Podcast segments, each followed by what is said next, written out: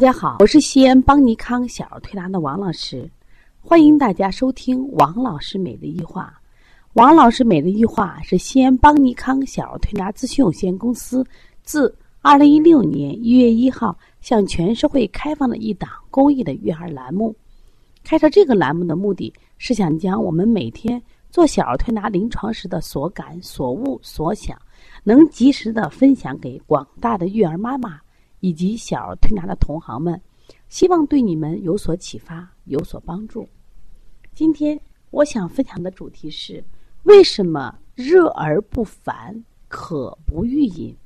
其实你看啊，这后面嗯都是八个字啊，八个字，这八个字好像是矛盾着呢。因为在日常生活中，人有热的时候啊，就会很烦躁；人渴的时候，去想喝水。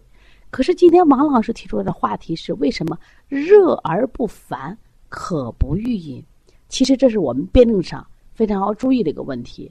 那我们临床中非常经常出现这样的情况：小孩发高烧，发高烧的时候呢，他往往家都认为多喝水，可是这个孩子就是不喝水。那我经常开玩笑的问一下：我说这孩子傻吗？他说不傻呀。我说不傻，他渴了要喝水，饿了要吃饭，这是种本能。为什么饿了要吃饭，渴了却不知道喝水呢？我说身体它的本能反应，它不渴。按理说热了就会烦躁，为什么这个孩子不烦躁呢？说明他内心不是那么的热。其实今天呢，我在组织学生来学习呃一些医案，就是中医总结出来的常见的病症、误诊误治的医案的时候啊，遇到这样一个案例，启发特别深。然后我把这个案例分享给我们的学员。那我们想在此时，我也想分享给我们正在听王老师一话的这些妈妈们和同行们，希望能对你们有所启发。他这个案例是讲了一个外感湿热，单用清理热法导致什么呀？治错的一个案例。当然，治错了，对人们的损伤就有了啊。在这里呢，就提到了一个湿热症。与单纯的里热症的比较，湿热和里热啊都有一个什么热？一个是有湿有热，一个是单纯的里热，二者都有热象，这是共同点。那么相同点是什么？湿热症患者因为有湿，所以说他就会出现什么样的特点？叫热而不烦，不烦躁；渴而不饮，渴了不爱喝水。你看起来很矛盾的一个象，其实反映了他体内是有湿的。那你们在生活中遇到这样的情况了没有？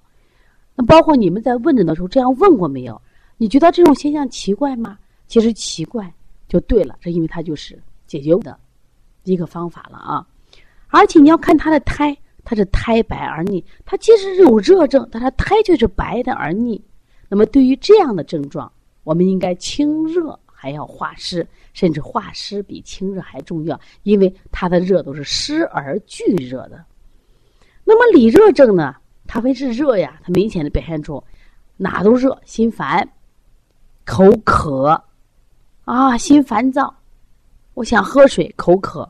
那么看他的舌头呢，往往都是舌红、苔干燥为主要的症状。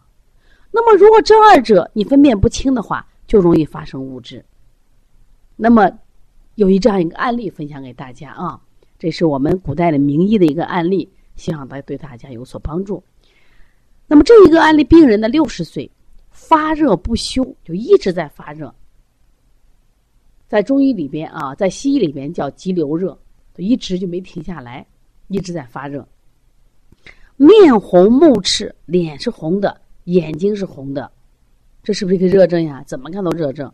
所以就给他用的什么呀？黄芩栀子，大家都知道黄芩栀子就是清什么呀？热的，很有名的一首歌，何炅唱的《栀子花开》，栀子花就清心经的，黄芩既清肺热，又清胃热，热仍不解，就是烧还不退呀。又给用了生地、石斛等大剂寒凉的药，大家知道生地、石斛都是滋阴的，又给用了大量的这样的药，清热更甚。热的却更厉害了，彻夜不寐，反整夜睡不成觉，汗出气喘，哎呀，汗出的多，而且气喘了，正义危险，说明这个人越来越严重了。好奇怪的事儿啊！就这个人明明表现出是热症，发热不休，面红目赤，又用了什么呀？黄芩栀子，又用了生地石斛，为什么越用发烧越高呢？而且呢，越来越危险了。那么，请那个名师去诊，名师就说呀：“诶，这个人特点是什么呀？”他就询问他：“热，他虽然身体发热发烧着呢，他这个人病人不烦躁，叫热而不烦，而且呢，渴不欲饮。我想喝水，可是把水端来了，嗯，就喝一口，我不想喝。好奇怪吧？你看他舌苔，舌苔白腻而润，把脉了，发现这个人的脉呢，脉来模糊，湿滞不利。”这是明显的湿热症，但前一个医生用的什么方法？用的是清法，按里热症去清了，所以越清病情越重。因为什么？它的热是来源于湿聚化热了，你把湿不去，热就不消。你看这个辩证重要不重要？这中医辨证太重要了。然后呢，他给用了什么药？用了毛竹六克，干姜三克。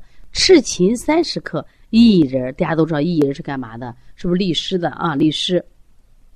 黄柏五克，猪苓九克，桂枝三克，车前六克，滑石十五克。这既有什么呀？利湿的，也有什么清热的。但是，一你看别的药都是六克三克，但是用到什么呀？薏仁就用到了三十克，所以它在这个方子里边是以利湿为主。那么结果是怎么样呢？日辅食饮进了一大碗，到下午的时候喝了一大碗，到天明热退身安，烧就退了，精神也很好，既能安卧也能睡，睡着了。哎呀，多了不起！我读到这个医案的时候呢，这个医案来自于啊我们的一本书叫《医林误案》里边，有机会你们也可以看看。啊我们的学员都掌声不断啊，为中华。这个中医药的精彩而鼓掌，其实我觉得更重要的是为我们这位大师的精彩辩证而鼓掌。都说中医是个慢郎中，这话是不对的。其实关键在你的辩证准不准。所以如果有湿热症的时候，这个孩子就出现渴不欲饮。其实这个情况我们大人也有。我前一段时间在每日一话也专门分享过：饥不欲食，为什么饿了不想吃？哦，这是胃阴不足的象。为什么渴不欲饮？体内有湿或有瘀呀？还有是饮不解渴，为什么我喝了水不解渴？哦，这些事情好有意思呀！为什么？这就是人的症状呀！你然后呢？你层层剥茧，你去分析它，这治病就很简单了。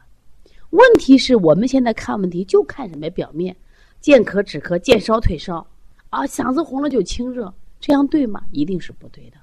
所以说，学习中医辨证，才是中医的灵魂。同样，作为一个小儿推拿师，作为妈妈，我觉得你们也得懂得其他的辩最基本的辩证，这样我们才能真正让我们小儿推拿这门神奇的艺术、神奇的技术发扬光大，让它焕发出什么呀？绚烂的色彩，可以用它来呵护我们更多的宝宝。所以说，如果你有一些疑难问题，可以加王老师的微信：幺三五七幺九幺六四八九。另外呢。我也想告诉大家，呃，邦尼康在这个十二月份啊将举行小儿推拿讲师班的课程。这次课程呢，我们采取了直播加录播的方式，有很多我们的小儿推拿师呀都喜欢学习讲师，因为通过学习讲师，你可以让更多的妈妈了解小儿推拿；你通过上课，可以让更多的这个幼儿园的这个老师、妈妈，甚至小学老师，更多的家长、更多的家政公司的人知道小儿推拿。知道了解正确的育儿理念，我想这比我们真正去用手调理一个孩子的意义会更大。预防是最重要的，而且我们这次讲师班呢，我们接着下足了功夫。很多人老说我不会备课，我们把课都备好了，电子版的，啊 PPT 版的，包括我们这个录课程的直播录播的课件都准备好了。所以只要你有梦想，想成为一名讲师。就来吧！如果想咨询我们的这个讲师班或者开店班，以及我们的小儿推拿辩证提高班，可以加帮小编的幺八零九二五四八八九零。谢谢大家。